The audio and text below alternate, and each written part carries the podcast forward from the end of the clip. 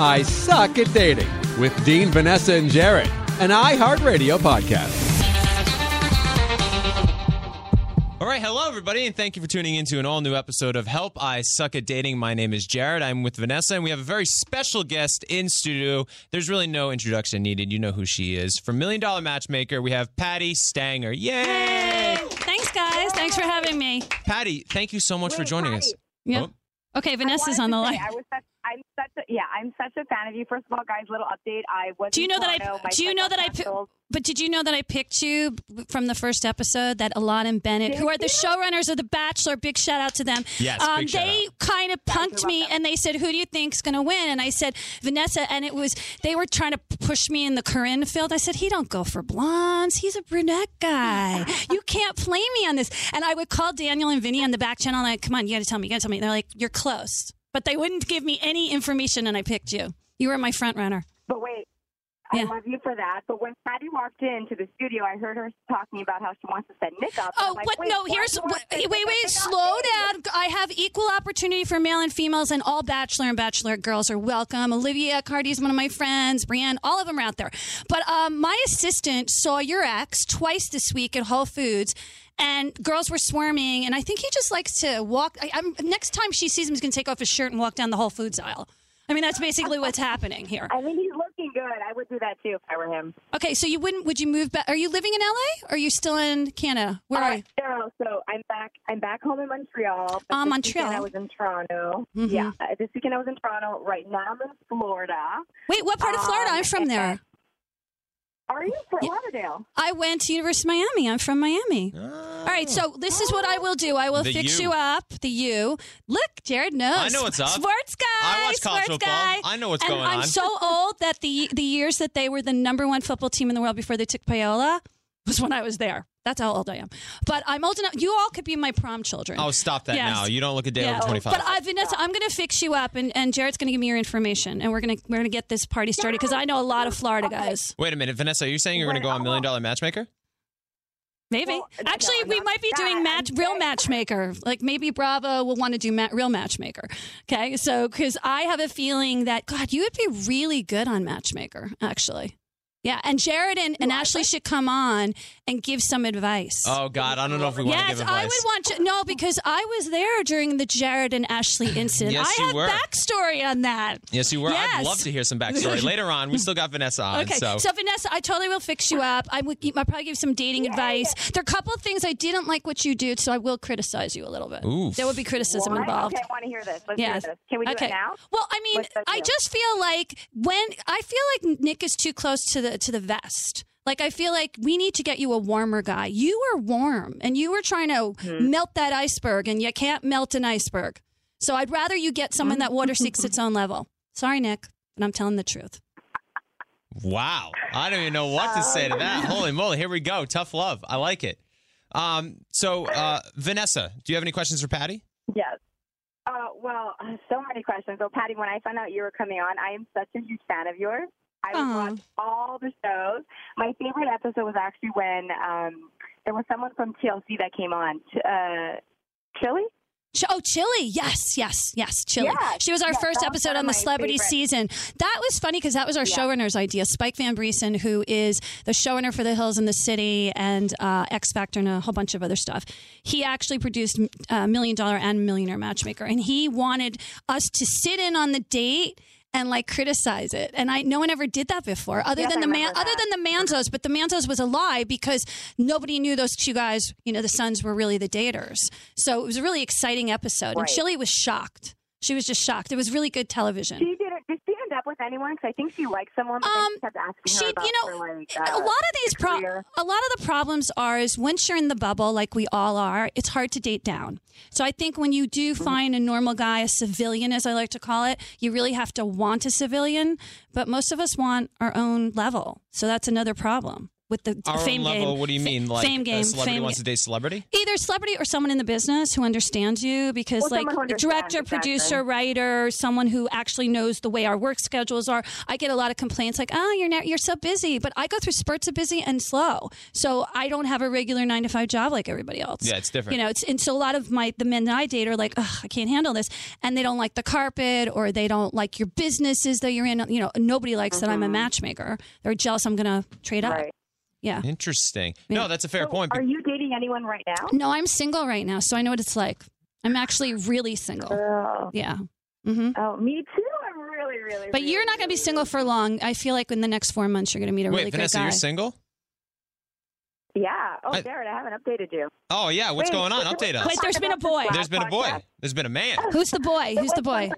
There was someone, well, there was someone um, up in Canada. Up in Canada, because I'm in Florida. So up in Canada, um, that I, I was dating, but that didn't um, didn't work out. Um, but it didn't work out for the for the for the right reasons, you know. Like we're for the right reasons. Right if now. I had a nickel. Okay, wait. Is he Montreal? Is he Montreal or Calgary? Is he Calgary, he's, Montreal? He's but is he is he Montreal? He's Canadian. Côte Saint-Luc or Hampstead? Côte Saint-Luc or Hampstead? Oh my God! How did you know this? Because my ex-boyfriend. Mark Gruber, yes, from Côte Saint-Luc, and I had plenty of Hampstead boys. Yeah, oh. I grew up in Florida. They all come down to Hollywood on the beach. They used to go to the Diplomat. Well, that's where everyone. Well, I'm in Fort Lauderdale today, and I was shopping at Publix, and someone was like, "Oh my God, Vanessa, I'm from Montreal." I'm like, "What? There's so many people from Montreal and Fort Lauderdale." And I just broke up with somebody from Montreal who lived in Calgary. I just, I don't know. Oh, some they're really. By the way, Montreal guys can really kiss. Just putting that on the map. Oh, they know how to I French mean. kiss. Like, well, I was about Cal- to say, most Cal- of it's European. California guys cannot kiss. I don't know what the story is. Yeah, but yet. There's a huge French Jared, population in Montreal. But Jared can kiss, so maybe Jared's going to give kissing lessons. Damn right, girl. Yeah, I saw that. Mm-hmm. You can kiss. National T V. I like it. um. So, Patty, so, uh, Patty, what's new? So you said you're single right now. So I'm what's, single right now. So what's going on in your life? Well, I took a break off television for a year. I know that's shocking. And I went into the scripted, and there's going to be something really huge that'll be announced in the next two weeks in scripted television. That's very exciting. And um, some other things on my website. We're about building my website right now to okay. make it an informational membership channel. You can go to patty knows dot com, register. It'll be launched in the next, probably by Valentine's of next year. And it's really going to be inform- it's going to be like where I give webinars and I give you I'm going to call you personally and give you advice. Oh, a lot wow. of co- lot of products. We have Attracting a Soulmate. We have the Millionaire Secret Talks with Joe Vitelli from The Secret, How to Become a Millionaire mm-hmm. for Business. And then we also have Patty's Playbook, which you're going to listen to every day, and you're going to be able to get married in a year.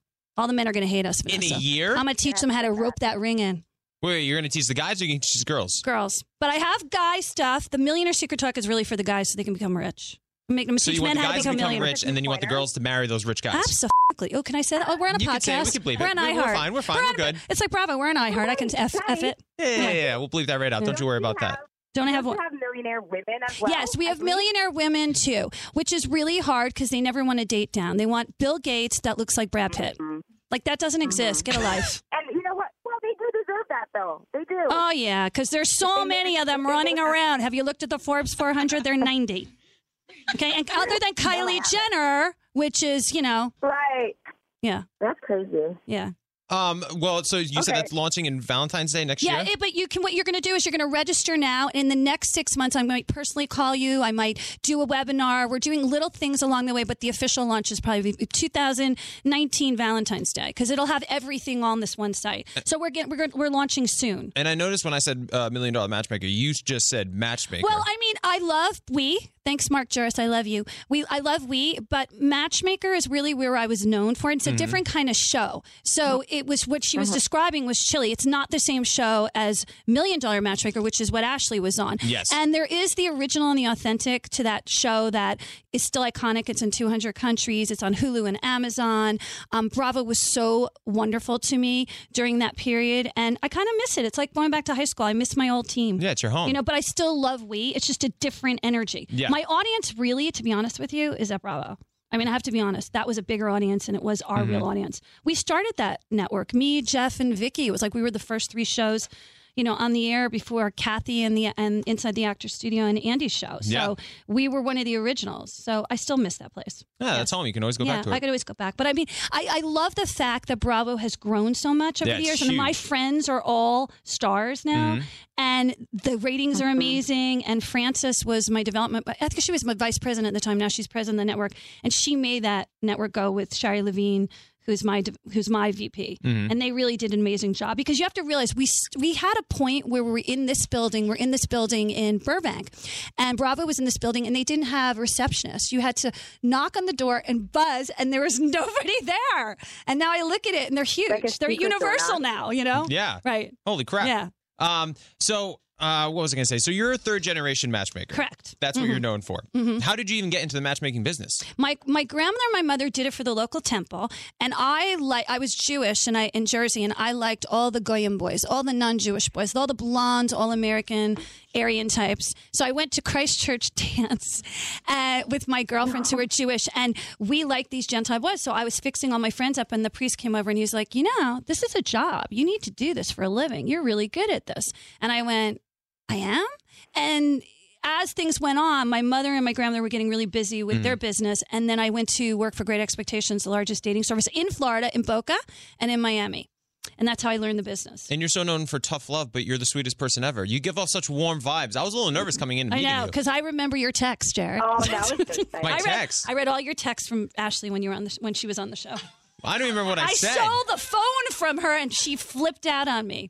And I'm going to tell I, you I, something wait, psychically you I saw with the two of you. What? Okay, so this is the truth. Ashley, all right, well, let's give a little. So Ashley okay, was on Million Dollar okay, Matchmaker. Okay, so Ashley was on Million Dollar Matchmaker. This is two and, years and, ago? Probably like three years ago. And Holy she crap. was she was madly in love with Jared. Okay, and they told me her dog had died, and it don't and don't mention timing. the J word. Don't mention the J word. I'm like, well, what am I going to talk about? So my showrunner got a little tough on her, and she, of course, started to cry. You know, she's crying virgin and all that.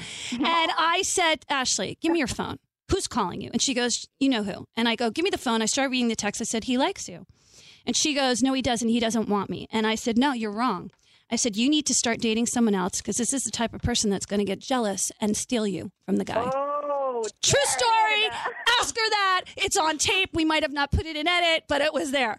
And she said, you're wrong, you're wrong, you're wrong. So I'm going to get you this really hot guy. We're going to cut his hair. I don't know if you're going to end up with him, but Jared's going to be really jealous. So I was doing it to make you jealous. Mm-hmm. That was my goal. It would have worked. And and so at the time, you know, I said to her, look, astrologically, because I do astrology, you were fated, the two of you, to meet, and you were fated to end up together. But he doesn't realize at the time that he met you that you're the soulmate. It might take three years later. Well, I think also... Also, with Ashley specifically, it was more of the idea of who I should be with. My entire life, I always thought I should be with someone quiet and shy. And like that was the type that I was always attracted to. And I always saw myself ending up with. So when I met mm-hmm. Ashley, it was like, no, this is... she's loud and proud. She's like the, the complete opposite of any opposite. girl I've dated or any girl I could ever see myself with. So mm-hmm. while we got along and it was great, I was like, I was always fighting it my entire life.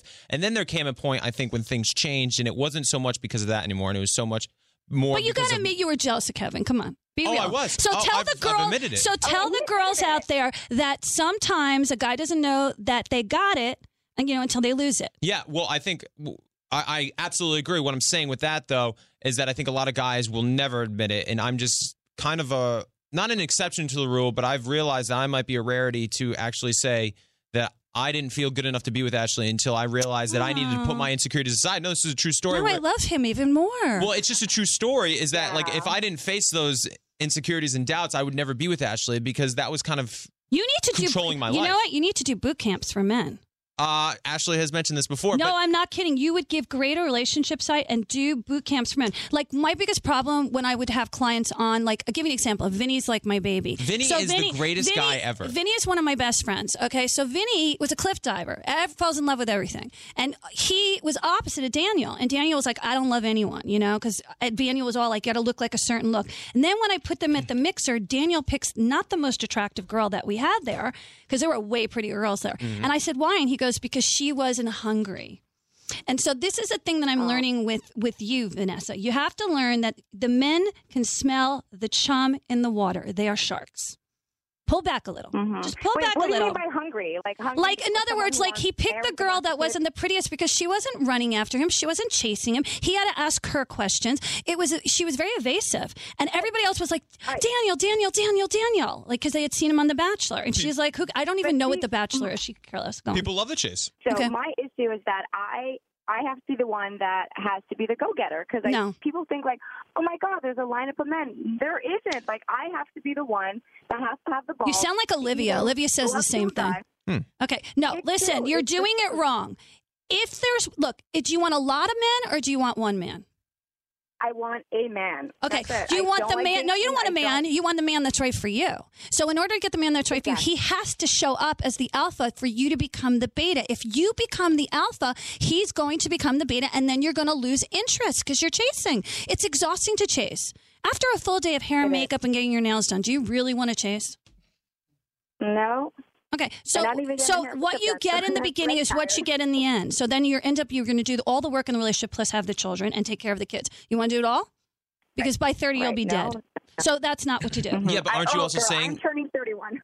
But aren't you also telling Vanessa at the same time that she needs to pull back a little bit to kind of create a chase? Yes, exactly, which is what I was saying. I, I, but I do, but but that's the thing. Mm, I, do. I don't feel you do if, that. If, if I, My intuition doesn't tell me If that. I completely pull back, then there's going to be no one there. No, not pull back where you don't answer the phone or not responsive in communication, but like if you go online, you wait for them to hit you up. You can pick on Bumble and you can pick on uh, Tinder and say, hi, I'm Bumble, and pull back and let him ask you for the number. If he gives you his number, you say, I'm kind of old school. I prefer you to call me because if he calls you, that's showing. You know, out of like, if I'm on Bumble and I give five numbers out, my number out to five guys, two will show up calling me. The rest will just like, I because they gave me their number.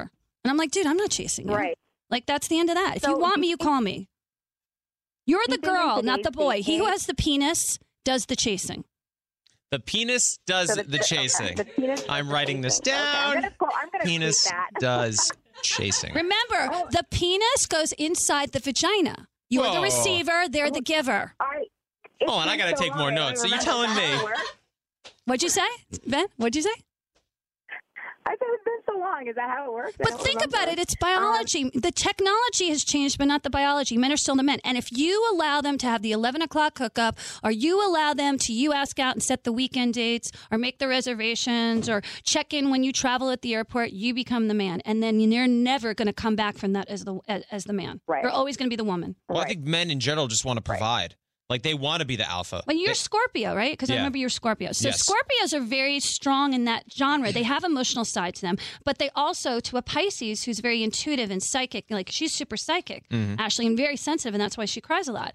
So a Scorpio man's going to want to take and provide for his sensitive Pisces woman. Mm-hmm. If the Pisces is the alpha, the Scorpio would run away. It would be disgusting for a Scorpio. But it's so interesting because now that Ashley okay. and I have been dating and engaged, she's, complete, we, she's the alpha. And I'm the beta. That she's in Bridezilla mode. It's not even Bridezilla mode. It's just more so like, I don't know if it's a Scorpio in me, cause, but I'm, I've always, I'm very easygoing. Right. And so like Ashley needs someone who's like that because she's very controlling in her life. So she'll just tell me what to do a lot of times. I'm like, okay, that's fine. I don't but you care. know, she's also, was she was she raised on the East Coast or here? Yeah, East Coast. And Virginia, she's Italian, Virginia. right? She's Italian? Yeah, yeah So dad. that's why. So it's it's the Jewish-Italian thing on the East Coast ah, where we're all right. like, all right, we got you. Now let me just handle everything. I'll do it better. I'll make a better reservation. I'll make a better this, better that. Well, I'll do things for her, obviously. Yeah, I'll take, obviously. Like, You're there's not like that areas lazy. where I'm controlling and there's areas where she's she controlling. She got the ring. You, you, you, get a, you get a free pass for a whole year. You just sit back and let her do everything because that ring, you know, is so expensive. Okay. I know. Bada bing, bada bing. Well, I knew as soon as we started dating, I needed to put a ring on it fast. Right. And, but, but you realize when get you better. get the ring, you're going to get everything for the year. Lots of It's going to be a good year. I do have to leave, but Patty, right before right before I leave, yeah. uh, if I'm a Libra, what kind of... Um, oh, Aquarius and Gemini, Aquarius, Gemini, Sagittarius, and Leo. Those five. Aquarius. Yeah. But remember, but remember, every sign has a component of Mars, Venus, Moon, uh-huh. all the personal planets. So you might get a Capricorn with Leo rising. You might get a Cancer with Moon and Venus. You know, it depends where your chart's laid out. I have to do your chart. So when you get my number, I'll look okay. at your chart and I'll tell you when yes, the progressions very, are, when different. when you're going to the peak periods to look for men. Oh, girl. I, okay, I definitely need your contact info. Derek, can you give her my... Of course. Um, I will pass on contact info. Sherry's not going to, like, let me leave without that. Come on now. What are you out of your mind? This was the whole podcast. Um, Please now, don't. All right. Now I got to go do my auntie duties. Now, Vanessa, before you go, I have to ask you and Patty one great question. Okay. Uh, how, you know, like, why is great, healthy hair important to you?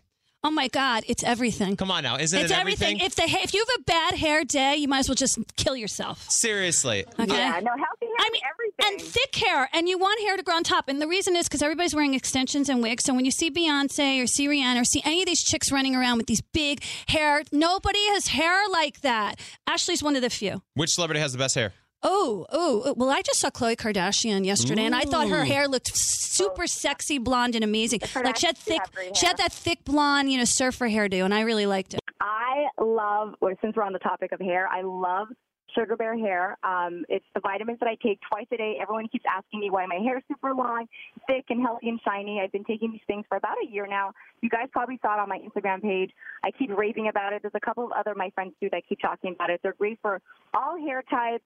Um, for all genders as well, and they're, they taste so delicious. Jared, have you tried them? Oh, my God, of course. Patty and I were just talking about it. I can't help myself. Oh, my God, I'm addicted. I actually buy them, and I didn't get them free. So I put them on my purse when I travel and when I'm going out in the day. Patty, you are dedicated, and they taste wonderful, and I may have stole some from Ashley and, and had a couple. But, like, I don't think it's a male-female thing. I think it's, look, men need it more than ever because they're getting that monk dew on top and the receding hairline. The monk dew? What's the monk dew? The little circle on the top of their head. Oh, and God. They're te- if you got a lot of testosterone, you know, you're going to shed. You're going to shed. Oh, God, I'm shedding. I need, no, I need Jared, some sugar bear hair. Jared, you have, like, amazing hair. So oh, definitely Patty, sugar bears. Stop Sugar that. Bear's working, clearly. It's working perfectly. You know sugar bear hair has much vitamin A, as four cups of broccoli, as much vitamin C, as one cup of cranberries, and as much vitamin B twelve as four organic eggs. There's nutrients in Sugar Bear hair. Fans also found out their nails and squi- skin quality yeah. improve over time from Sugar Bear you, hair. You always, whenever you take like a vitamin, your nails grow fast. Holy crap. Yeah. I didn't even know this. Sugar yeah. Bear hair is the best thing I've ever heard of. Yeah. Uh, if you go to sugar bear hair dot com slash help,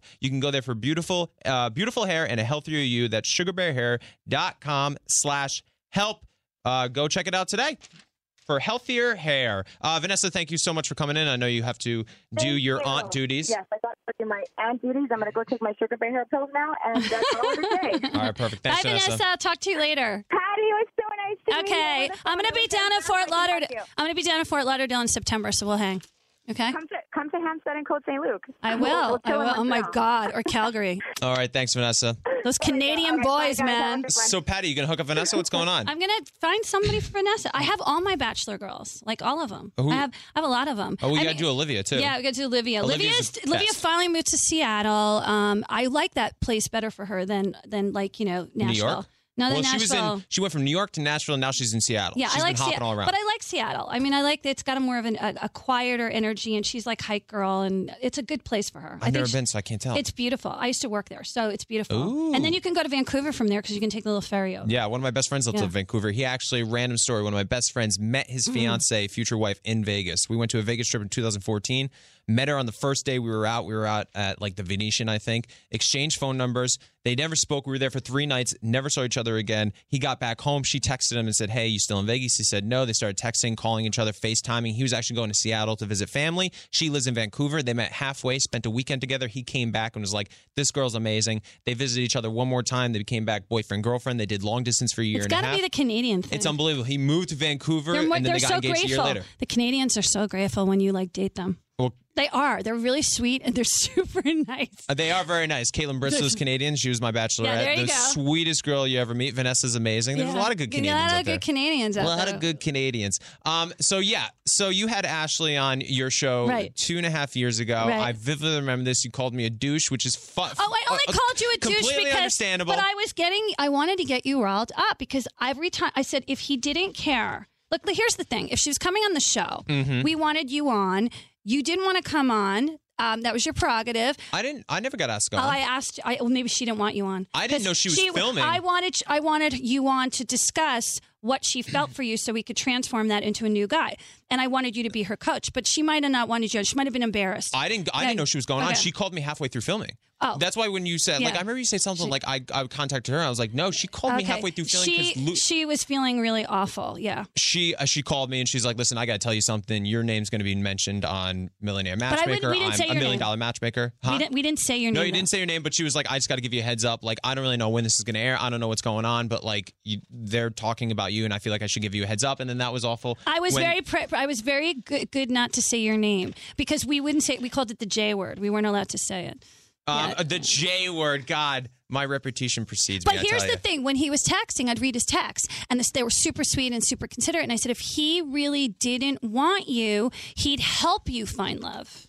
Oh, no, of course. Well, the thing is, like, I always told Ashley to date, and, like, I always knew, listen, I always knew that I'd ha- might have to live with consequences of my actions one day because, I, like I said, like, the reasons why Ashley and I weren't dating ch- changed over time, and I don't think that's absurd to say because we were friends for two and a half years. But you um, spent a lot of time with her. All the time. Right. We were so you were, close. Like, best friends. Oh, yeah, and then there came a time, like, after Bachelor in Paradise Season three with the, the whole Kayla and I situation, it didn't work out. Like, I kind of just went into a hole because I was like, I love spending time with Ashley, but there's no way I can go back to like even admitting I have feelings to her or admitting that I was confused in any way because how could I possibly do that to someone after everything that's happened? Because the only reason I wanted her to go on Bachelor in Paradise three was to date other people for a multitude of reasons. One, so we could figure this out because I always knew that there was going to have to come a time in Ashley and my relationship where it was going to like go in one of two directions. Mm-hmm. And if I was being completely honest, even when she was filming Million Dollar Matchmaker, of course, like I had confused feelings about Ashley.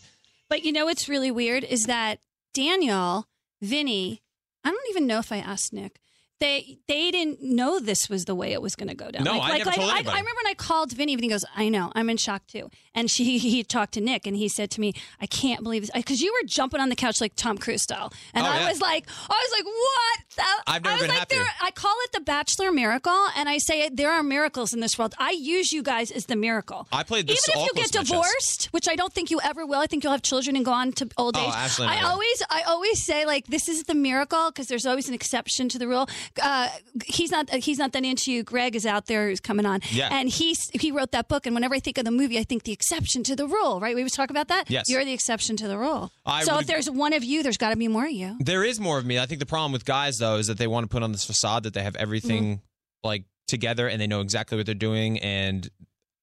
They don't want to like be perceived as vulnerable in any way. And I realized specifically with what happened over Winter Games before, like, you know, when I first found out everything that I need to really open I mean, myself up. That was up. Pretty amazing that Kevin came after her. Like that was pretty. I have not watched the show. I mean, so, I mean, I, I look, for obvious reasons. It's not, it's not that, it, it, look, she had been long, hard known as a virgin out there and that's her business. And it wasn't a religious thing. So I was like, God, someone's got to pop that cherry. Someone's got to get in there. And I was praying for it because I felt like she'd calmed down. Down. But I was like, I didn't know that it was going to come back to you. And I was like, when Kevin came in, I'm like, oh, he's a cute dude. This is a nice guy. Like when they went to Disneyland, I was like, oh, this is really sweet. Yeah. You know, like I didn't see anything negative. That's why it was so exciting. Uh, yeah. So exciting. It was very exciting. I can't exciting. wait for the wedding. I'm very excited for the wedding, too. We're thinking next year at some point. All right, let's answer an email. Okay. Uh, we want to answer one email while you're still okay, here. Sure, so sure. This is from Anonymous. Its okay. uh, t- title is Not Enough Sex. Oh, boy. Ooh, I had I had this with a very famous celebrity, which I won't tell you their name. Oh, said, come on. Who's, drop I it. I can't. Dropped a gorgeous, a gorgeous wife. They're like fifteen years in age difference. And he said to me, I never have sex with my wife. Oh. And I said, how is it possible? But you two, like, ooh, sexuality on Instagram. And he said to me, I know. I don't know what to do about it. So I thought long and hard. I went to my sexperts. We mm-hmm. have Doctor Emily, who's on my website at Patty Knows if you need sex um, information. She used to be the sidekick with Doctor Drew on Loveline. And the thing is, if you're in a relationship and you're not having sex, there's something wrong. If you're single, you just got to do the thing. You know, right yeah, hand the versus thing. the vibrator. If there's nothing you can do, I don't know if it's male or female. But when it comes to relationships, you have to find out why. Are you not making a priority time? A lot of people can't do it. In the home, phones ringing, kids around, whatever, roommates, whatever it is, television. Television's a big distraction. I mean, Netflix has ruined my relationships. I don't know about yours. And I think you have to go out like to the woods and do a picnic or like go to, you know, go to a, a romantic getaway or do a staycation or something that you've got to put in effort and plan it. I think you people, can't be like just like, you know, you're just going to it's going to magically happen and I, come back. I, I agree. I think people feel awkward planning sex. I think specifically men feel awkward planning That's, sex. There's nothing wrong with it. I don't think there's anything wrong with it either. But there is this. I have an appointment on Saturday with someone that I, Ooh, you know, clean out my pipes every. I have an appointment. That's amazing. I clean out my pipes every so often. Why did you say Netflix ruined your relationship? Well, because it was really funny when it first came up. Me and my ex were obsessed with it, and we were like, we would binge watch shows. And you know, you didn't get one show a week. Like I remember when twenty-four first came out, I was like, oh, this was our show. But we watched it once a week. So we once watched a marathon with commercials. You know, it was like because we didn't mm-hmm. have Netflix. Then Netflix came along and I was like, oh, my God, we never have to leave the room. We'll just go through this. And then you're tired and you go to sleep.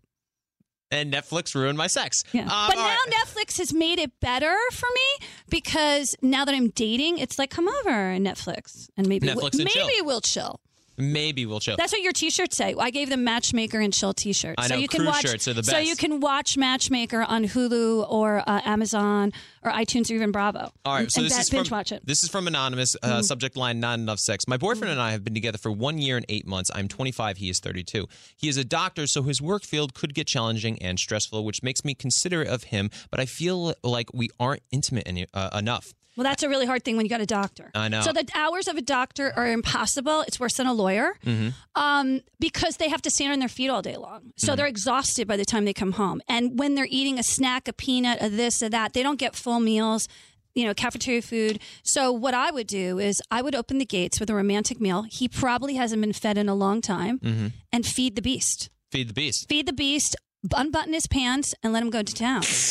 Well, she says, at first I thought it was all in my head and I was exaggerating, but when I shared with my girlfriends that we have sex about every three weeks, sometimes it goes over the one month mark, they said that they are sexually active with their partner at least twice a week. For contact purposes, my boyfriend and I usually see each other every other weekends. Uh, am I crazy? I've talked to him about this, and he says that it's not that I'm des- it's not that I'm not desirable, but rather that he's tired. Could it be lack of sex drive on his part?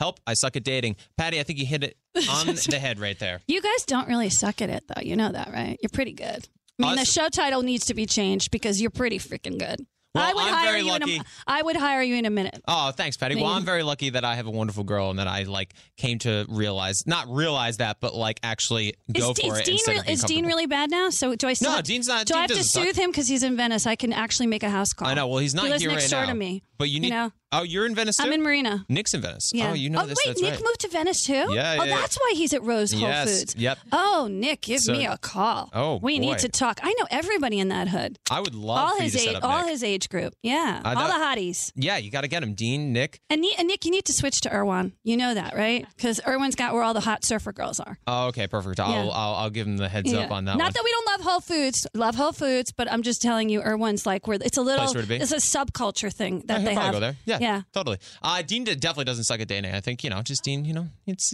it's Dean babies. He's so gorgeous. He's the, one of the most like beautiful men I've ever seen. Beautiful men I've life. ever seen. You're making a face? Is your producers are making a face? Dean is incredibly beautiful, but he is not great with dating. He, um, he, he did ask work me. To do. He asked He's... me a lot of questions last time I was with him. He kept saying to me, "Did I do this?" I, I said, "You know, you're being a little overly confident here. You're being a little yeah. cocky there." There's a cockiness where Nick is cold. So there's like, you know, they almost need to warm up. I need to warm them up and gel them up. Hold on. So you're saying that Nick is cold and then Dean is cocky. Yeah, and maybe, and I think, I think Daniel needs to move to L A and get out of where he's at. He uh, needs to move here. I would agree with that because I don't think Daniel's going to find true love. Up, up north. Why not? I just don't feel it. Where, you know, Vinny actually has this girlfriend that looks exactly like I thought he would end up with. Yeah, who's she's got a gorgeous. Great, she's great, super sweet. She's smart. She's in med school, whatever. It's like she's a smart kid. So I feel like East Coast, they're fine. I just feel like Daniel needs to get here with the rest of them. Yeah, I would and, agree. You know, how would you? Uh, what would you say about me? You're gonna be. You're gonna be like Pop, Mama, and Pop. You probably will be like Carly. And her husband, what's Evan? His name? Evan, because they're like the poster children for like, I got married, I got kids, we got a family, I'm living. Where do they live? Nashville? Uh, they live in Nashville, yeah. Yeah, like they live in Nashville, and it's like they are the poster people for like this. You know, Alon told me the story that how Carly didn't like him. Yeah, well, that was played out Car- on Paradise. So the, the showrunner told me a story that he, the, the he, she, she didn't like, you know, him, and Evan was like really. really upset and like really liked her. True Leo, wouldn't give up. And he said to her, look, this is the best you're going to do. And then she just kind of relaxed and went for it. Oh, that I think, yeah, I think she eased her mind and she opened up that door of the possibility of dating Evan. And once that door was open, Evan just because that kiss through. was bad, right? In the beginning. And well, then they had, had that date where they had that like um, they had to work on it. The longest kiss with like chili peppers in the mouth, and it was just That's not, not really a good a kiss. kiss. No, it was but not the, a good kiss. But the way Carly and Evan are, and like when she sings her lullabies to her kids, I'm obsessed with their personalities together. Yeah? I just oh, love them. I agree. I think Carly and Evan, and then Tanner and Jada, my two. Oh, Tanner child. too. Yeah, yeah. Oh, Tanner, yeah, Janet. Tanner, yeah, Tanner and Jada. Yeah. Yeah, Jannert. Yeah, actually, I forget Jannert. Jannert, right? Jannert, Jannert. Yeah, because it's Jade, Jade and Tanner. Jannert. Yeah, I like them. I mean, there's like Rachel. I think Rachel's going to have a good marriage. I think Rachel he really, I really think, well, Rachel was tweeting me the whole time, and she's like, am I doing good? And I'm like, yeah, don't go for the personal trainer. He's not going to give you marriage. Like, Which like, one's the personal trainer? So what was the guy's name? Peter? That, Peter? Peter, yeah, Peter. I was like, oh. no, please don't make him the Bachelor because he's so scared of marriage. Like, I was like, don't make him The Bachelor, oh, please. It's amazing. I was like, Mike Fleiss, please don't make him The Bachelor. I was like so freaked out. Yeah. And I was like, I was like, because if they already done that, I was like, he's never going to propose. He's going to be like the twin guy, the guy who was one of the twins. Who's? Do you remember the, the one guy? that he had twin? He was twins and he was a jerk and he came on twice. I don't know. I got to look you back. You know and, so much Bachelor I know Bachelor stuff. History. It's crazy. Well, I, I want to hear the true story. So in the beginning, when Mike was making the show, I casted it for three years for you guys, like for free. Get I out. didn't want to, he wanted to pay me, but I just said, here. And so Alma was one of the girls on the show. She was one of my girls. It was really, it was really stormtrooper, as I like to call her. And it was an epic season where you had two bachelors and they were older. They were not younger, divorced guys. And Alma got a phone. I don't know how she did it, from one of the producers. She calls me nine one one. She goes, I don't like anyone. I don't want to be here. And it's like, six, it was six weeks then in the house. Mm. And I said, just walk out on roast ceremony. Chris will let you do it. And he, because I love Chris. And she goes, do you think? And she's the first in history that walks out, goes, I'm not attracted to either one of you and I'm leaving. Holy crap. Yeah, and that was in the beginning. Yeah, because I know Why a lot of history. Why the hell haven't you been on the show? I don't know, Mike Fleiss. Why haven't I? Everybody else likes me, Darnell and Brooke and all them. So what if they were like, hey, listen, we can't make you the Bachelorette, but we want you on oh, The Bachelor? Oh, I would come on as an expert. Chris and I get a really along really well, and I probably charge them nothing because I'm obsessed with the show, and I'd fly to Maui, Mike, to meet you. I would want I you on... I think Mike is the only person I have to. Re- I haven't met. You haven't met Fleiss? I haven't met Fleiss. Oh, and I'm dying to meet him. him. I'm dying uh, to meet him. I would love I'm to see you on Paradise giving it. Alon wanted to do. He wanted to bring... We're talking about... Totally... We talked with them, and we talked a lot because... Because I just love the franchise. I'm, I'm Rob Mills is my favorite person in the whole wide world. You know, at A B C. Aww. I love all those guys. Oh, it's so cool. Well, it's so great meeting yeah, you. Thank you so, so much nice for to coming meet you in, too. Patty. You're so amazing. I was a little nervous you coming in. No. I was like, she's going to yell at me. No, she's going to beat me down. I'm so excited. This is going to be horrible. This uh, wedding's going to be awesome. I'm super excited too. I'm a very lucky and you, guy. I'm Ashley's so amazing. Happy that Ashley got her dream because you have no idea. I saw the pain and suffering. I was like, thank you, God. That's it was, a good uh, one. It was a rocky road there for a couple of years for both of us, but we're very lucky that we kind of came together. Now you and just got to spread. Your, see, the thing is, the two of you doing boot camp, spreading the wisdom, getting people to wake up, men and women together in boot camps. I'll help you with this. Like, I think you need to get out there in the trenches and teach everybody that men should not be pussies anymore about this. And if they like someone, go for it. Yeah, oh, you know? I agree and with stop, that one. Stop, cha- stop running away from your feelings. Yeah, stop pushing away the people that you deem important. Exactly. Yeah, exactly. I agree because I was doing that for a very long time. Yeah. Um, all right. Well, thank you so much for thank Patty. You. Patty, where can everybody find you? Oh, you can go to patty knows dot com. You can email me there. Um, and there's Millionaires one two three, Millionaires, sorry, Millionaires Club one two three dot com. If you want to join the service, millionaire or non-millionaire will fix you up. But Patty Knows is for the relationship advice. Oh, Patty, you are amazing. Okay. Everybody go to Patty Knows. It's going to be amazing. Thank I love you. It. All right. Okay. Thanks, Patty. Bye-bye. Oh, know? Well, I'm exhausted after Patty. I don't know about you, Easton. Um, but no, we have the wonderful, we have Greg and Amira here. Um, you guys are just finished up a book on how to keep your marriage from sucking. Yeah. It's so nice to meet you guys. Thank you, first of all, for joining us. So, Greg, uh, how do you pronounce your last name? It's like the word parent. Barrett. Barrett? Greg Barrett. So, Greg Barrett. Amira Rotola. And Amira I'm a nice Rotola. Italian girl. Oh, beautiful. You're both a beautiful couple. You guys have married for eighteen years? Yes. eighteen years. Holy moly. Yep. And you yep. guys just wrote this book called How to Keep Your Marriage from Sucking. Yeah, this is our fourth book. We wrote uh, He's Just Not That Into You. It's called The Breakup Because It's Broken. Uh, what was that dating one? It's Just an Effing Date. Yeah. Are we? Is this a cursing show or not a cursing you show? You can curse if you want. Okay. We can just I leave just, it out. We're fine. We're adults here. I, I didn't want to be presumptuous. No, so what you got? You, what guy you got? Guys like writing into, you know, He's Not That Into You and, and your three other books. Uh, I was a consultant on the show Sex and the City, mm-hmm. uh, and um, um, and we I was at work and one of the girls was seeing a guy that didn't want to sleep with her and asked me how, what I thought about it, and I said, he doesn't like you.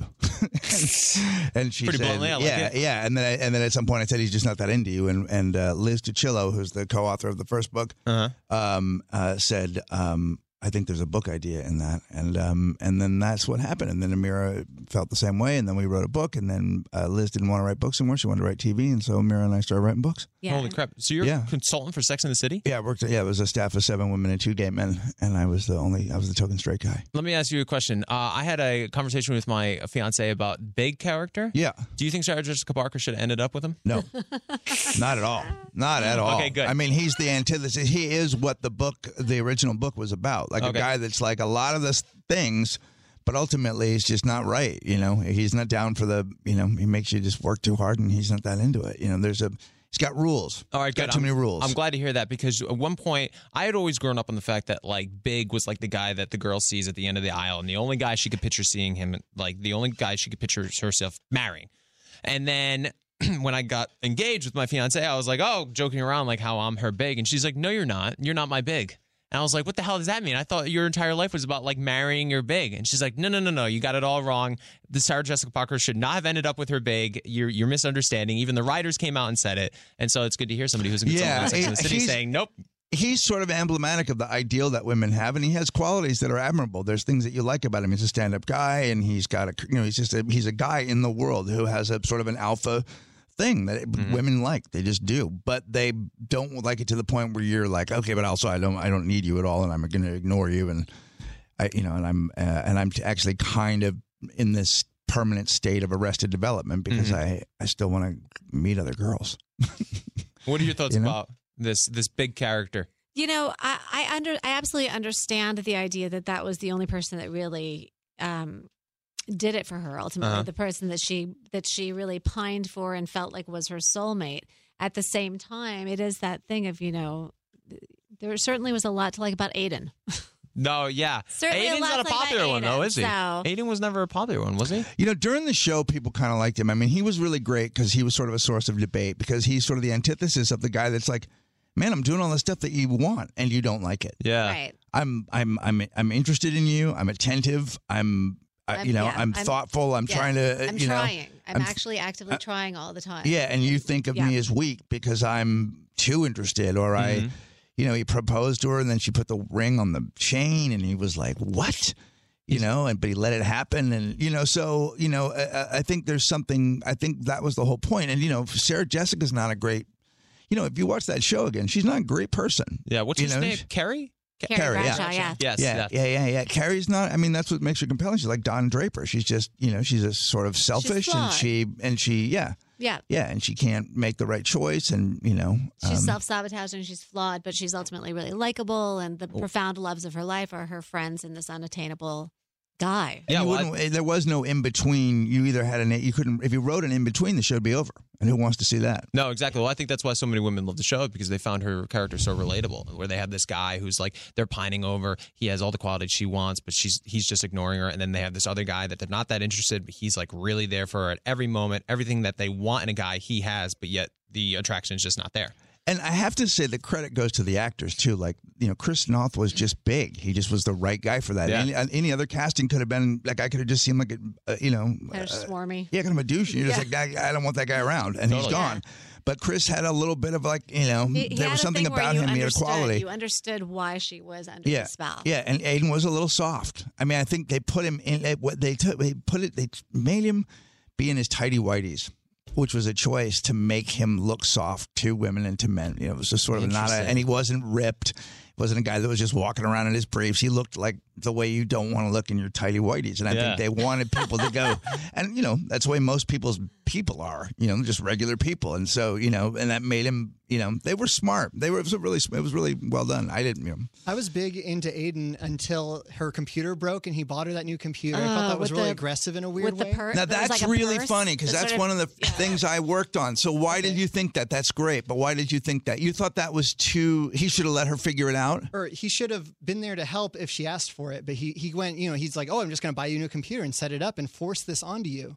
That's and and also diminish go. what you do by making it. It's a it's a purse. Exactly. Look, it has a handle like a purse, and it's cute like you. But he's putting it's the pieces together. Right. He's looking at right. the picture, and he's putting the pieces together that he malice, understands. Though. No, it's perfect. It's yeah. great for the discussion. But you're right.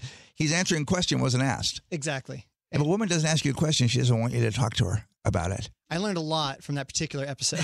yeah, I got to go general. back and watch this entire season, the, the entire franchise of Sex and the City. It's an incredible program. I've seen a lot of it's it. It's a huge educational tool for oh, I think yeah. men and women. Because as a kid, my mom and sister used to watch it. I think what Sunday nights was it? Yep, it was on yeah, Sunday night. Yeah, every Sunday night they used to watch it. And then now with Ashley, my fiance, I mean, she loves Sex and the City, sure. and so like anytime there's reruns, we're watching it. So now I'm like catching up on the yeah. entire series.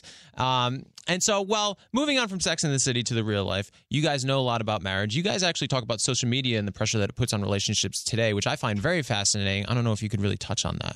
Well, sure. I, I think I mean, the thing about social media is, you know, everyone's putting up like their best life, like hashtag living, living my best life, yeah. living the dream. And it's all so um, staged to be like the highlight reel. And then in comparison, you look at your life and you feel like, you know, your life is just you know, fails and bloopers and, and what have you. But it's not it's not realistic to to aspire to what you're seeing mm-hmm. in these short, short bursts versus what it's like in a marriage or a long-term relationship. And each one, while, you know, the struggles of relationships are universal, they're also incredibly unique to each marriage and each relationship. So what you're really seeing is not what you're seeing. And I think that there's it gets also really cloudy with how do you respond to social media?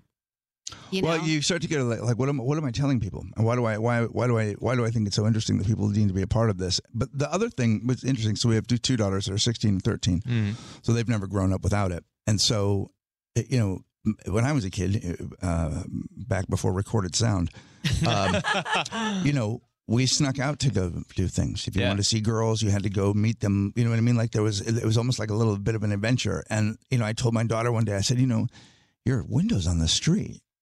You know, I mean, you have a hallway, two doors and a window before anyone catches you. You could sneak out. And she goes, where would I go? Oh, my God. Yeah. It's so and I was true. Like, and I was know. like, well, to see, see your friends. And she's like, phone. and I used to yeah. sneak out all the time. And I was, I was only being coy with her and also just right. saying, because. You know, you see that stuff, you want to mention it almost in a way of going like, yeah, man, that's how you would do it. And uh, she's like, yeah, everyone's on the phone. So their whole life is on social media in some in some form or another. And But it can um, be very inflammatory in relationships because, you know, people post, post these pictures of themselves being like adorable or sexy or on vacation or whatever. And the comments in it can get so sticky and so dangerous when you're in a relationship and you're just like...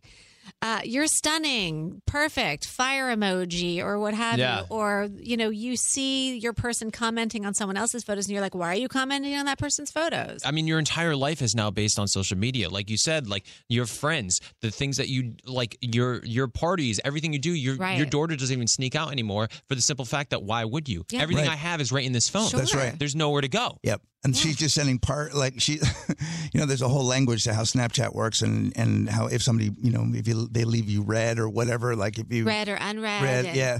And oh my God, there's half of their face in the thing, not just like part of their forehead and part of the eye. So that means they're really into you. Like there's. What? There's this very strange language that's happening through social media. I didn't know it's that. All, it's almost the antithesis yeah. of sending all of you.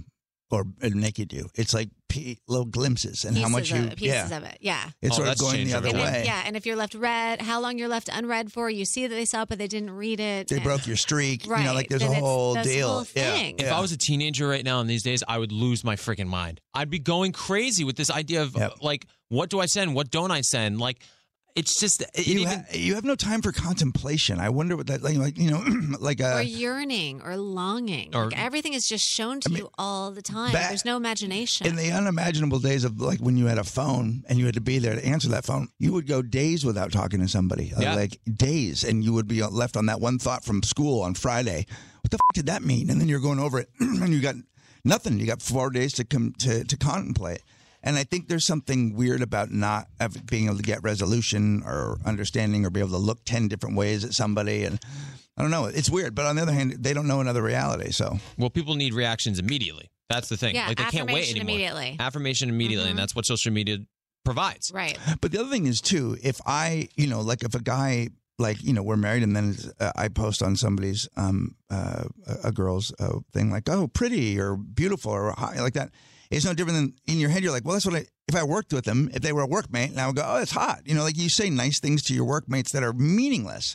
They're just like, hey, we're friends from work and right. that's a, you look cute or whatever. And it doesn't, it has no thing, but written down yeah. it's on a thing, it becomes this thing. Right. And now other people right. are going to see it. But then and you it, have it, to go. Yeah. I think it, it, now you're now you're layering in a level of like insecurity and well, possible betrayal. But then there's and, a thing of like, but, you know, but my wife's on here. My wife is on here. We're on here together. Right. We both know. She knows. I'm not hiding it from her. I just published it. If I wanted it to be secret, I'd be in her D Ms, right? Or I don't know. Yeah, of course. It's just there's a privacy. Point. Sometimes I feel like we we take things so far out of context. Right. You know, we've gone back and looked at people's old tweets and decided they were racist in context to the time when re- realizing, you know, it's just all. Evolving so quickly. Oh, of so, course, people are yeah. way too judgmental. Right. And yeah. they're too easy to judge and too quick to judge. That's yeah. the thing about it. And with social well, media, everything is everything is documented. And that's right. the thing about it. And it goes for lives as well as your relationship, which is comparison is the thief of joy. Anytime you're stuck in comparing yourself to what someone else's life looks like on their social media, you're actually like re, you know, it's reductive. You're reducing your own life and your own experiences, and you're already tapping out of your own life because you want to be invested in something better and now versus com- what's real. Of course, and now comparison has escalated to a, to a point where I don't even know if there's any going back. Like, the, you know, Facetune, the app? Yes. I mean, you can literally change everything about you. Yeah. I've seen girls go on there, and it's just absurd on how much they change their body, their sure. skin complexion, sure. the entire look of who they are as a human being. But the problem is then they put that on social media, and that is perfection. So the next girl's like, well, I can't post anything that's less perfect right. than that. So she's going to do the exact same thing, and that's where comparison comes in. Yep. Um, so, you could also, also go on that thing, new- and they could also go on the thing and make yourself look like a freak. You can make yeah. something like I. That's what I do, and I send the pictures to the girls. I hate it, but I always make it anyway. It's so funny though, because the, the the thing about it is, and ultimately, I think this sort of comes back to a marriage. Is like, and one of the things I think that's interesting is nobody knows except you and the person you're in a relationship with. Yeah. Nobody understands it. Nobody gets it. It isn't comparable. Nobody gets to decide whether what they know about you is what you should do. The only people that know in a relationship are you and they're the person you're in the relationship with. But um, the problem is when you have a marriage and you have a relationship, you have all these shareholders mm-hmm. that either came to the wedding or your friends and family or your workmates or anyone that's observed or been invited into the relationship. And all of a sudden, you have all these people that have thoughts and opinions and, and are weighing in on it. Right. And, it, and they and don't it, really know what's going on and what it's like being in it. Mm-hmm. Yeah. I mean, you know, anytime you're around any scandal, unless you are actually at the there, at, at, at, you know, where it's happening, you like when you know when people retell you something, you know, and you go, well, that's not actually how that happened. Well, that's oh, not. Of course. Nobody if you knew knows. The real, real, you know, there's there, there's always something that happened before. There's always some other story. What happened the moment before that person took that action? How do we know what what, you know, we, we blame the person, you know, who did the most egregious end of it, and we don't have any idea how they got there. Well, today we know? lack context. Everything's about headlines. Um, I do find it interesting, though, that, like, I feel like our generation, or my generation, like, that are about to start having kids now are becoming more aware that social media might have some consequences to it. And I'm curious to see in, you know, ten to fifteen years when this generation starts having kids of their own that are getting into their teenage years, if there's going to be some sort of withdrawal of social media because of the awareness now that we're getting. Because I feel like ten years ago, it was like everything was happening so fast and like it was so good and kids had their phones at five years old and they had Instagrams at seven years old and it was just like, ha- you know, it was just everything was happening so quickly. And now I feel like we're almost taking a step back and realizing, okay, maybe, you know, kids shouldn't have Instagram until they're thirteen or sixteen or whatever. And I'm curious to see if there's going to be some sort of withdrawal in ten to fifteen years from now because our generation is, a, is being aware of that now. I think sooner. I think you'll start really? to see it sooner. Yeah, I, I do. I think that there's a there will be a um, sort of an antithesis to the Kardashians, and, and that isn't to put them down. It's just that they are sort of the height of that mm-hmm. thing, right? I mean, if, if she's of documenting sort of, everything publicly. You know, I, I do right. think that I do think that there is going to be um, uh, a return to privacy to some degree. I mean, you, I think you see it a lot more also with people that are very public. All of a sudden, they're like, "So this happened over the weekend, and then they got married."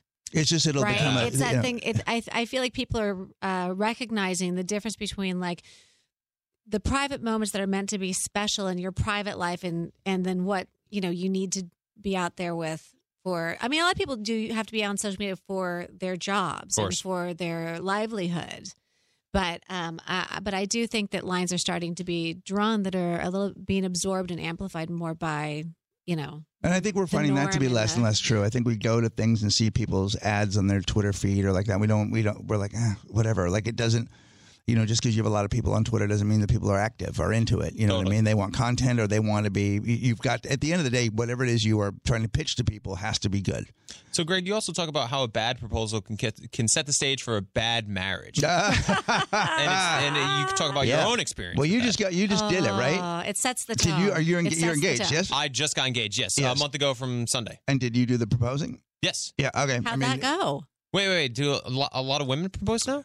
Well, we we don't uh, like to assume that anyone's at this point. We want to make sure that it's okay that everyone does anything, so we always ask because um, uh, yeah, I guess I think true. I think uh, I don't How know. How did I, you I, propose? So, oh God. Uh, long story short, we met on a, a show called Bachelor in Paradise okay. two, two, two, three years ago now. Mm-hmm. Uh, three years ago, excuse me. And uh, we dated off the show and developed a love off the show, and then Um, we had an opportunity to go back, and I had an opportunity to go back on the beach we first met on Bachelor in Paradise this season coming up and propose uh, at the very beach we we first uh, no. said our hellos. Oh, that's very so sweet. So that's what I that's what I did. I proposed uh, on the beach in Puerto Vallarta, Mexico.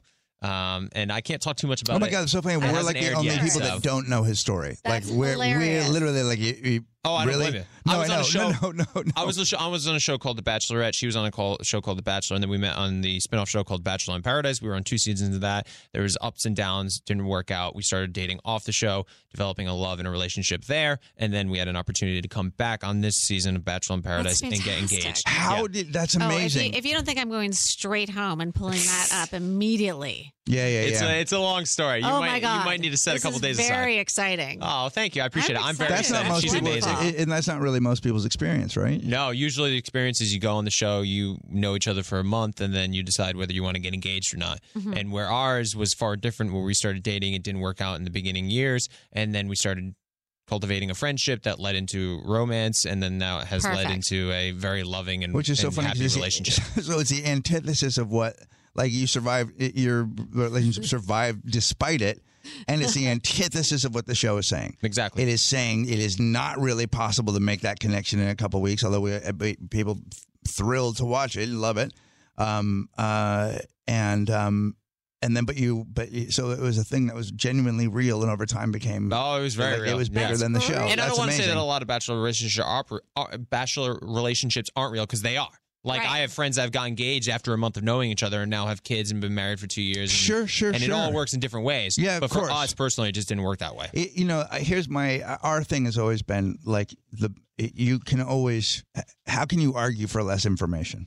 Of know, course. No, that's Less time thing. spent, less time. Because one of the things in this book that we talk about is the speed at which you get married sometimes rules out what you know about the person. And then...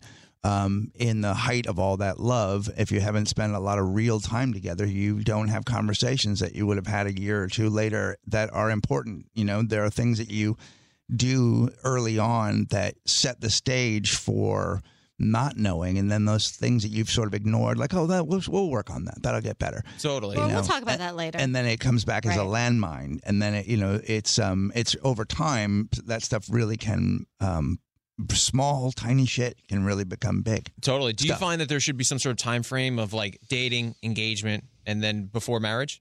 Like, would you be like, you have to know the person before a year before you get engaged? I, I think that would be wise because I really feel like the first the first three, four months, you neither of you are being actually who you are because mm-hmm. it's so exciting. And and for whatever reason, in combination with that person, you're like the best and brightest you and they're the best and brightest them. And you're so accommodating with each other and you're so considerate of each other and you're not setting any boundaries. And ultimately, you're just playing this game of like, look how easygoing and cool I am. Yeah. Whereas when you have time together, time spent together, you know, you get to know each other more authentically. You start behaving more authentically. And ultimately, you can have the conversations of like, you know what, that thing that I was cool with, I'm actually not cool with that. And it really bothers me. Mm-hmm. I really feel like you need... time to know each other before you actually know if you can. And I'd argue you actually are marriage. those people. You are those people that, but you think the other person is responsible for it. Mm-hmm. What happens is you reflect yourself back to yourself when you're like when somebody that you like likes you back, and you're like, oh, I'm as good as I think I am, and then you become that thing because they validate you for whatever reason because of, of how cool they are, and that's a reflection back to them. And the thing is, that is who you are, but you think, oh, she's loving me, so I'm getting that love from her. So if she does anything different, then she doesn't love me, and that's going to mess up my whole thing. When in fact, it was you all along. And I think that's the thing you try to maintain is like, you know, you are responsible for your happiness at all times. I agree to that. You know? And it's it's it rings really true because there'll be even times with my relationship where maybe Ashley's not holding my hand or something, and I'm like, oh, does she not?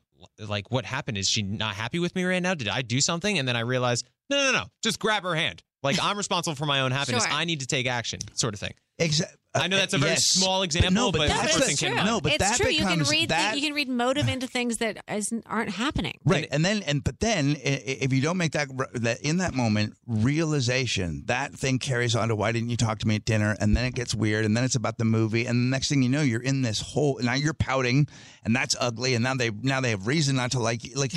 It can go to this domino effect place, and it, oh, it, it and, it's, and you're not present. Now you're in your head. I mean, if you're already having the fight before you get downstairs, it's you. That's you. You've created so, the thing. You've created I, the story. I go through this all the time. How does how do I stop that? You have to stop and go, what's actually happening here? What have they actually done? What's this fight I'm having? Mm-hmm. Okay, she didn't do this. Okay, well, she didn't do this implies that that she was supposed to do something for you, which is not the agreement. What is the thing that she didn't do? And are you sure that's what it means? And is there a way you can talk about it civilly? And also, are you too sensitive? And maybe it'd be better. the, your instinct is to talk about it, so don't. Take the opposite action, go for a run, go do something else, let it go. Because yeah. sometimes you'll come back and go, oh, my God, if I'd have said that, I'd have ruined. She was actually trying to surprise me for my birthday. I just thought she was being cold. It's so I true. could have ruined. Like, I, there's a few times where I've held back and went, oh, my God, that could have really ruined Christmas. Oh, I have ruined Christmas. I have also ruined Christmas, yes. but but yes. other Christmases. It's so true, though. Sometimes if I'm, for some reason, I'm into my own head and I feel like I'm not getting something and I'm getting angry, and then it's that domino effect when I start thinking about the past and I'm getting in my own head, I'll call one of my friends and just like kind of like leave the room, get a, get some air, and then call one of my best buddies and just like talk about something other than whatever I'm going through right now, whether it be sports or something way more easygoing. And then I hang up the phone and I'm like, why the hell was I so mad about that ten minutes later, and why am I so okay with it now? Because it's just, I just level myself off. Right. I'm like, you build oh, okay. up this energy around And also, something. It's yeah. like, I don't think I'm lovable. I don't think I'm cute. I don't, whatever it is that I'm not getting is me. I think that about myself. I've decided they do. And that, you'll make that true because you'll act it out, and that, they'll feel, they'll, the universe does exactly what you want it to. Right. People do exactly what you want them to. If you show them that, they do exactly, they behave exactly. Mm-hmm. I mean, I, as I've gotten older, I realized like my feeling about people is always dependent on my mood, and I will hear something differently depending on my mood. Sometimes someone will say something to me that like that would have been an insult yesterday, but I don't feel that way now because I don't care. Mm-hmm. So it, you really have to monitor yourself. And the other thing is, I think that we take for granted that this relationship started out in a sexual way, in a in a romantic way, and so therefore we they're not they're not our best friend like our best friend where we go, I can dump on my, my best friend, then mm-hmm. he's going to go home. He doesn't have to live with me. And one of the things that like uh, in the recovery stuff that I'm in, one of the things is bring your problem somewhere else. Take the solution home. Take your problem somewhere else. Come home to it. Because this is the, this is the person you're trying to protect. You're trying mm-hmm. to give them the best life possible. You want their area to feel safe, and you want them to feel free. And uh, and you don't also you're. You're coming in and telling them sometimes, I'm a loser. I got fired. And after a while, they're like, oh, my God, dude, pull it together. Yeah, because you broadcast your insecurities and then you start yeah. projecting them and they, right. your significant other starts believing you. Right. Yes, or also doesn't know what to do with it. Most of the time people go, I, it, you know, and men always have solutions. And usually women have not asked questions, as I said before. You find yourself going, well, here's what you should do. And it's going, no, no, I didn't ask you. I just want to tell you. we want answers. We want solutions. Yeah. So when we go home, we want, we're like, hey, fix me. What is it? I've, I've told you a problem. And, uh, and and that's not just how they work. So, it, it, you know, and usually people, and I, when I say they work, I usually feel like in every relationship, one person takes a role, the other one takes the other. Mm-hmm. That just is the way it is. Yeah. You know, they're, you know, uh, you can call it male, I don't know what you call it, alpha, I would call it alpha, beta, whatever. You know, okay. like, it, you know, some person is, is the. Isn't it the idiot and the a**? It's not those two? That's what it is. Yeah, yeah. I feel like uh, I'm both in my relationship. I can be both, but I'm probably, I'm, I'm probably more the idiot, right? Uh. I, I, Is that right? I didn't say it. I we'll talk off, get, off the I podcast after it. That. So tell me the secret. eighteen years of marriage. What's what's the secret? Well, I always say it's um, six of the best years of my life, mm-hmm. not in a row. I mean, marriage is literally like a great week here, an uneventful period here, maybe a downshift there. But ultimately, you know, in a marriage, when you're going into it, like you you build equity in a relationship so that when you have bad times, you can... you know, your love for each other and and the history you've built together and the life built together can bring you through it because, you know, ultimately our whole life, going back to the social media thing, our whole life isn't a highlight reel. Mm-hmm. You know, there's, and hopefully it's not a low light reel. You know, there's a lot of just like mundane, pleasant in between. Um, but when you have the expectation of your life being a highlight reel, it's going to be disappointing. And if you pick the right person to marry and you are able to be in a collaborative relationship and have difficult conversations and um, try and look have at have the willingness. I, somebody said to me, "It's just not. It's exactly like being sober. You just. You, I don't have to be married for the rest of my life. I just have to be married today. I can't not drink tomorrow because tomorrow hasn't happened. I can only. I can only not drink today. So I stay married. We stay married yeah. till midnight. I mean, and then we the next really day treat we, it like a practice instead of an institution. Like that's it's, what, yeah. it's something that you know. It's like yoga or journal writing or drinking eight glasses of water. It's mm-hmm. something you consciously throw your whole body into every day and try to be mindful and present and um and, and, and let somebody know that you appreciate them. Like and, you yeah. appreciate what they're doing. Because at the end of the day, you know, it's not fifty-fifty. It's one hundred one hundred. You have to put one hundred percent in it. And there's you either both win or you both lose. I like there's that. Not and your forgiveness, a winner and a loser in it. Your forgiveness muscle, because if you can't forgive somebody, you carry that resentment around. That's what that's what you're living. Yeah. And then eventually that person will go, I can't live with you being upset with me forever because that's the house I come home to or that's what I'm in every day. And, you know, uh, look, you know, we were going to make mistakes. You're going to hurt. You're going to do something stupid. You're going to do something really dumb. Yep. Drop the baby. You know, uh, drop the baby. I mean, people do all kinds of people could do all kinds of right. dumb, make dumb mistakes. Yeah. Or do things where the other person can't forgive them because that's their peccadillo, their their thing that they're hung up about. And the problem with that is then, okay, well, now we're both stuck in this state and we're not going any worse. And even sometimes if you go, look, I can't forgive somebody, then leave them. Tell them I can't. I can't get over this because I, I we can't live in this permanent state of. And right. nobody, by the way, when you resent somebody, everybody knows it. The kids know it. Your family knows it. Nobody wants it to continue. Mm-hmm. The whole staying married for the kids thing is not a thing because no, who want the kids would, I guarantee you, your kids would go, I was five and I wanted you guys to stop fighting. Or not be happy. I could tell. So, you know, you really serve the relationship by making sure that you are getting those, getting, getting through those resentments or being able to figure out how can we get this so you, we can both move on. Yep. Yeah, I think the forgiveness thing works both ways, too, because I think you have to forgive your partner so you don't resent them. But I also think that you have to forgive yourself a That's lot right. of times because guilt will stay with you for a very long time. Yes. And I think guilt and shame will make you do some really dumb things. And, those, and that's both people not wanting to go forward. That's what people who don't win do. Yeah. If I blame myself, then I don't really have to do anything because I'm so bad and I feel bad and I shouldn't have and I, I can't forgive myself. Okay, well, the world doesn't care. Yeah, no, you're the, absolutely right. The world right. wants you to feel okay and and, and your and partner also, wants you to feel and okay. And also, how big of the problem is it? You know, like if you actually let it land...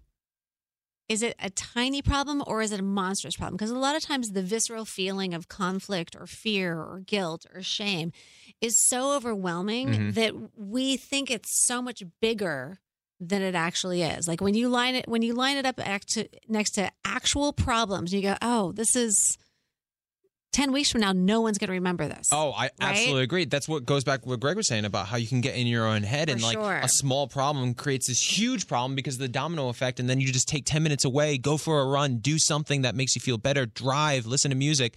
And then you come back and you're just completely level again and realize, holy crap, that was the smallest problem. And yeah. that could have ruined Christmas. Yeah. That's right. It yeah. is. And I will say the what the reason that it's we, an aspirin, not an ambulance. Exactly. It's an aspirin, not an ambulance. That's I good. love that. I love that too. The the reason I think that we stay married is that when we get out of our crap and when we do move on, when we're together, our lives get better almost instantly. Mm. When the two of us That's are awesome in to sync together. Yeah, I mean, yeah. It, I mean, we, it's taken us a long time to learn. We've been long periods of forgetting it or not even wanting to try. I mean, it, you know, there, you know, you, you can get in a bad place, things happen, but we just realize like every time we're really, really happy. Any event that has been really, really great, anytime we've had any successes because we were together and both agreed that we should be doing what we're doing and, and loving each other. And it's hard. It's really hard to maintain, you know, but, um, but that is the key. Uh, you- Greg, Amir, you guys are incredible. We didn't even scratch the surface of the questions that I had for you. Well, you're incredible. You're fascinating, man. No. Oh, yeah, uh, yeah. Well, we need you guys back in here. I would love to. I, I yes.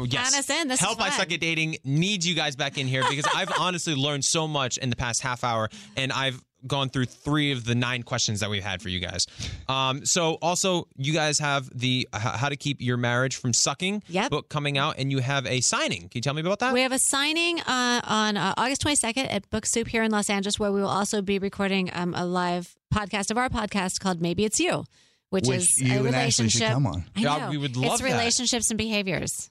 Oh, Ashley and I, I'm ready. I'm answering for Ashley. We're coming on. Yeah, that would be fantastic. Looking forward to it. But oh. yeah, so August twenty-second, Book Soup. August twenty-second at the Book Soup in L A. You guys mm-hmm. can go uh, check out how to keep your marriage from sucking. You can meet Greg. You can meet Amir. They will sign it for you. It'll be a great event. Definitely check it out. Um, yeah, and then check out your podcast. What was the name of the podcast again? It's called Maybe It's You. Maybe It's You. Check out their podcast. You guys are incredible. Thank you so much for coming in. Thank you for having us. And we'll definitely have you soon, and we'll be, be on your podcast. Yay. Yeah, fantastic, man. That'd be great. So we just had Greg and Amir left. God, they were so wonderful. We got to get them back on this podcast. Um, and but we do have to check on a special friend right now who usually is a host on this podcast, but is God knows where in the world. Dean, are you out there? Hello. Hello. Uh, Dean, you are joined by Easton and Erica. Vanessa, hey. Vanessa's, you know, got aunt duties right now. She's doing her doing her thing right now. Dean, where are you in the world? I am currently in Kuala Lumpur, Malaysia. It is three oh five in the morning. Oh, my God. Well, thank you for joining us. Yeah, hey, happy, happy to be able to join you guys. How's everything going over there in Los Angeles? Oh, things are wonderful, but we want to know more about your trip. So what are you doing? You're just traveling around the world, huh? Um, yeah, I I, I think I kind of talked about this, right, on, on the podcast before fourth of July. Um, I just always wanted to travel to Japan, so I booked a one-way ticket, and then things kind of snowballed a little bit, and it just became this trip that um, is going to just kind of take me a few places. So I'm in the middle of it. Um, I decided to kind of turn into this thing. Well, I mean, I guess me and, and, and some of the producers decided to turn into a thing where uh, while I'm traveling, since, you know, obviously most of the people that we talk to are central to the United States, it'd be interesting to kind of dive into a little bit of dating in different cultures. Mm-hmm. And for the past two and a half weeks, I've been, well, I went to Japan, Indonesia, now I'm in Malaysia. So I've mostly hit Asian countries, but um, it's been crazy, man. It's like I'm traveling alone and, and meeting new people and just like spending a lot of time by myself. So it's been pretty great so far. And um, I miss you guys, though. I want to. I, I, the one thing I can't wait to get back to is, you know, get back to the podcast and, and see you guys again. Dude, we definitely miss you. Miss your vibe in the in the studio. So can you tell us anything that you've learned about different dating cultures? Um. Yeah. They're they're it's been pretty interesting, to be perfectly honest. I mean, I think that typically the Asian countries are a little bit more reserved with their dating, but funny enough, so I went out tonight uh, with a group of, of new friends, I guess now, and um, they were like un- unabashedly honest about the things that they were um, have experienced and have like uh, um, what's the word I'm looking for? Like explored uh, physically, all this kind of stuff, and I was blown away because in Japan, what I saw a lot of was a lot of like reservation and Uh, like tentativeness in relationships. So in Japan, I uh, uh, I met up with a friend who grew up in the same area as me, but who also grew up in Japan. And she was telling me, she's like, yeah, like it's really hard to date here because, you know, guys are hesitant to make make the first move, and um, you know, it's just not really quite the same as it is in the U S. And then in Indo- Indonesia, I met up with a friend who is a transplant out there who's been living out there for about six months, and Uh, she was like talking about how difficult it is to date in Indonesia and Bali specifically because it's such a transient culture, and uh, you know, people come in and out all the time, and it's hard to like, kind of lock yourself into to one relationship. And then I'm here, um, and one of the girls uh, that I was with tonight is recently engaged, um, and one of the one of the other ones was like talking about all of these like physical explorations that she was doing with a boyfriend like a year ago, and it was blowing my mind because it was like these things that I would think like even for someone in the U S to be like, I don't know, incredibly, uh, I guess, explorative.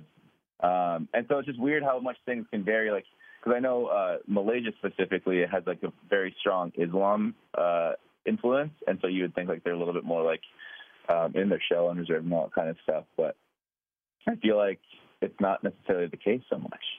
Yeah, I feel it doesn't... like I rambled on for, for a little bit right there. Sorry about that.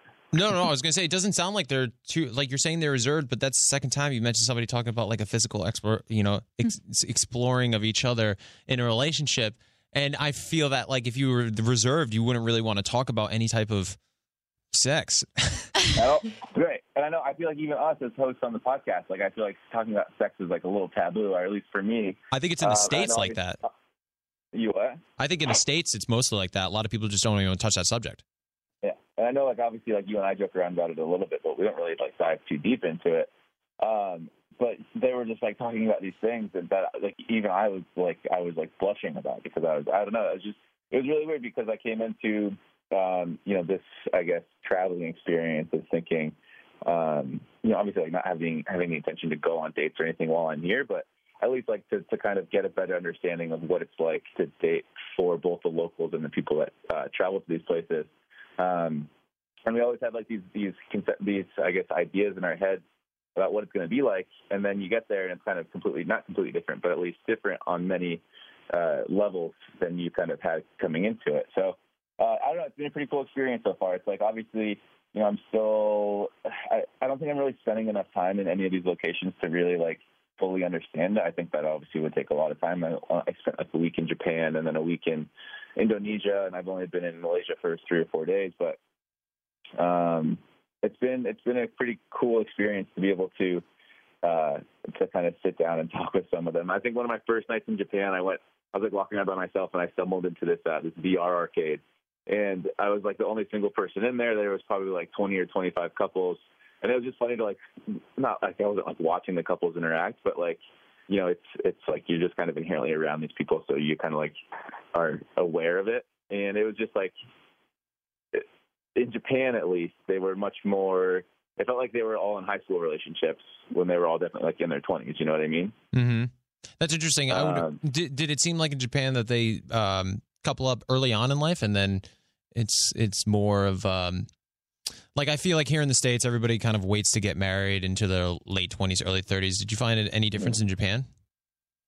Uh, I think in Japan, they definitely wanted to, like, meet younger, right? And then it's it's interesting, too, because at least with Japan and Malaysia, from what I've seen, is they like being in relationships with people of the same culture, uh, which I don't think we see necessarily quite as much in the U S Like, we're maybe, I don't, I don't want to say more open-minded, but we're more, I guess, like, willing to uh, dive into relationships with Uh, people of different, I guess, ethnic backgrounds. I agree to and that. And so tonight, tonight, for instance, uh, in Malaysia, there's uh, there's three main cultures. It's um, Indian, uh, Malaysian, and Chinese. And I probably I got that wrong, but that's something along the lines. And, and the Malaysians don't really date the Chinese. The Chinese don't really date the Indians and, like, all this kind of stuff.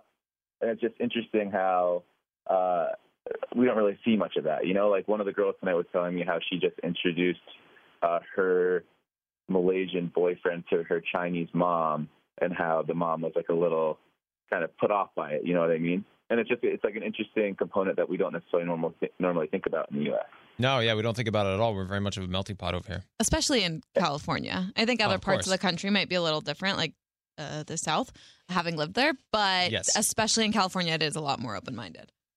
Yeah. So that was interesting to hear. It's just like, I don't know, I came in, not, not not really knowing much or expecting much, but with maybe a few misconceptions or or just things that I didn't necessarily know about coming into it. So, Dean, um, the question is, have you gone on any dates while you've been over there? I have not. It's no. been great, honestly. Damn it. It's, it's super. Damn it, yeah. No, maybe I should start going on dates while I travel, but no, I mean, it's been, I've been super, super fortunate. It's it's weird to travel alone. It's, it's weirder to travel alone. Um, in this situation where, like, for instance, I was, like, traveling to Hiroshima uh, via train from Tokyo, right? And I, like, posted on my Instagram story. I'm like, oh, I'm off to Hiroshima today. Mm-hmm. And someone, like, D Ms me, and they're like, hey, my husband is a pitcher for the baseball team in Hiroshima. Like, I can get you two tickets. Like, feel free to take them if you want. That's awesome. So, like, so I went to the baseball game. And then I saw uh, that. Like, like on the way to, to Malaysia, for instance, I was like, hey, I'm going to Kuala Lumpur. And then some girl reached out and was like, oh, my gosh, like, love to show you around and, and, like, obviously kind of give you, like, a local's perspective. So it's been a super fortunate experience to be able to, like, I can spend time alone, which I, I don't think any of us really do enough of. Um, but then I can also maybe get, like, a local's, uh, I, I guess, insight and perspective uh, if and when I want it. And I think one of the sad realizations that I had the other day was I've been alone for two and a half weeks, intermittently, like, meeting up with friends, like, before, like, friends that I actually knew before leaving. Um, and I kind of, like, really, really like being alone.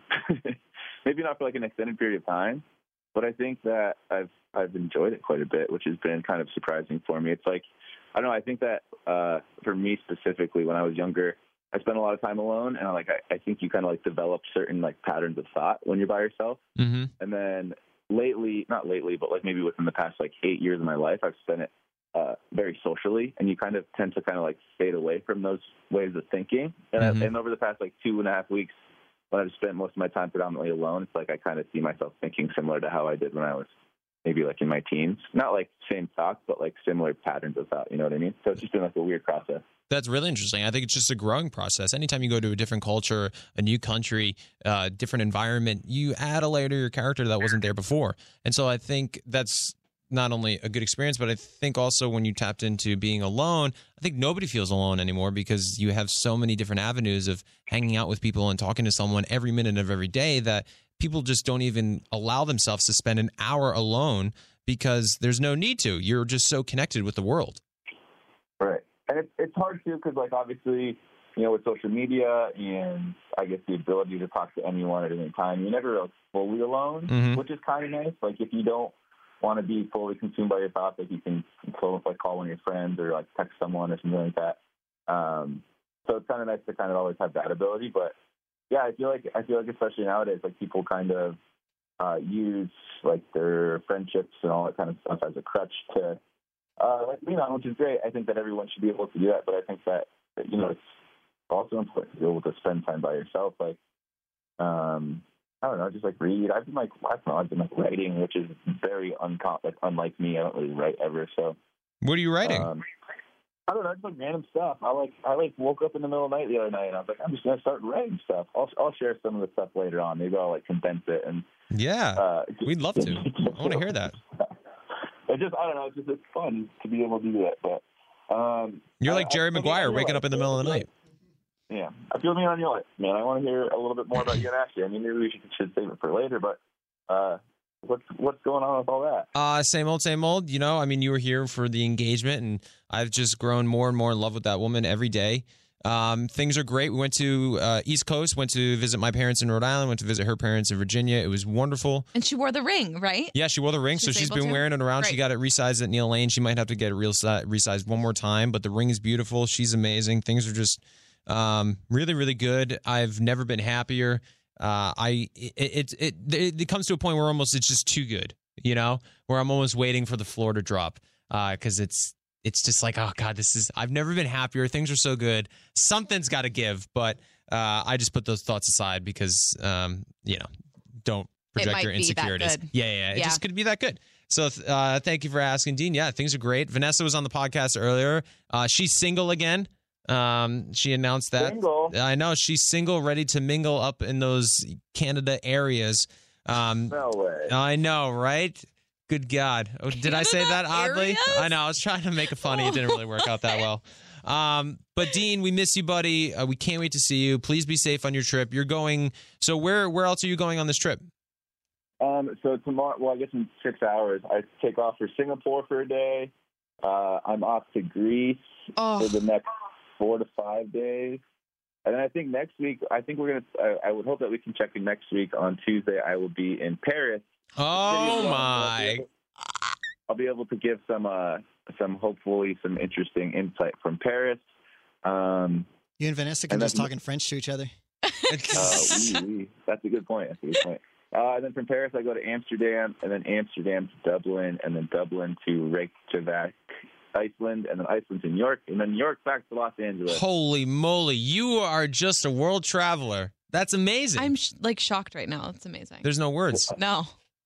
Um, um, so if you guys, if you guys have any interesting things that you want me to dive into uh, in either Greece or Paris, please, by all means, let me know. Oh, we will um, definitely maybe, let you know. Maybe what we could do is if uh, if any of the listeners have any questions for anything that they want me to like ask people while I'm out there, I think that would be pretty interesting. Because I feel like, like, like uh, we said earlier, it's like obviously a lot of the perspective that we lend, well, one hundred percent of the perspective that we lend is um, based just locally in the U S, and you don't really get much outside perspective, obviously outside of Canada too. But um, I just think it's so unique and interesting to, to hear about how it uh, is different from, from one country to the next or one culture to the next. You know? Absolutely. I completely agree. Well, be safe, brother. We miss you. Love you. Can't wait to see you. Have fun. And uh, we'll talk to you in Paris. Keep uh, keep doing a great job, Jared. I'm bummed I'm not there with you, but uh, I'm I'm glad to hear that things are going well. So I'll talk to you guys soon. Thanks, man. I'm bummed too, but excited to see you. Have fun. We'll talk soon. Bye. Later, bud. God, that guy is such a good guy. He really is. Yeah, he is. Every time I talk to Dean, I just get reminded of what a. I know this sounds weird, but he just comes off so pure. Like, just, doesn't he? I just want him to find someone yeah, that makes like, him happy. I want him to find someone that makes him happy. Yeah. I want to just hug him every time I see him. He's like a dog. But in the that's the, the but no, this is the most it's the most endearing thing I could possibly say is that he just like gives off vibes like a puppy. He's always smiling, he's always happy. Every time I talk to him, I'm just like, "Dean, you just you God damn it, you're so adorable." You yeah. know? Am I the only one in this room that thinks this? No, I get it. Dean could show up at my door and look at me in the eyes and say, "Easton, I just murdered your whole family." And I'd be like, "Oh, come here, you." Yeah, yeah get out. Give me a hug. Come in for some meatloaf. I just made some. It's just, it's weird. Amazing. He's a very endearing man. I mean, he's endearing, and I hate hugs, but I do hug Dean. Oh, so. How can you not? Yeah. He doesn't even wash his hands. And I'm like, yes, you you can touch me. Whoa. Well, you know, shoulder rubs, all that good stuff. Um, so we don't have time for emails. We ran a little long today, but we're going to get to all your emails next week. So please tune in for that. Um, a big shout out to Patty Stanger for joining us today. That was amazing. amazing. She was incredible. She gave so much insight. Uh, big shout out to Greg Barrett and his wife Amira uh, for joining us. Uh, they have their new book coming out August twenty-second at the Book Soup in L A. They're doing a book signing for their brand new book. So big shout out for them. Uh, big shout out to Sugar Bear Hair. Uh, definitely check out sugar bear hair dot com slash help. Um, yeah, for thick, luscious, healthy hair like we all want. And all have because of Sugar Bear Hair, so big shout out to them. Big shout out to Dean for calling us while he was in Malaysia. He's going to be in Paris next week. We definitely have to try to connect to him there while he's sitting beneath the, you know, Eiffel Tower, Ugh. and we're here in the studio in L A. Uh, big shout out to Vanessa for doing her aunt thing, but joining us for the first twenty minutes of the segment. We really appreciate that. Love you, Vanessa. Thank you, Erica. Thank you, Easton. You guys are incredible. Please keep sending us your emails. Easton, what is the email address one more time? It's I suck at dating at i heart media dot com. Perfect. We have the emails from this week. We're going to read those next week, but please keep sending them. We love reading them. Those are the best part of the show for me.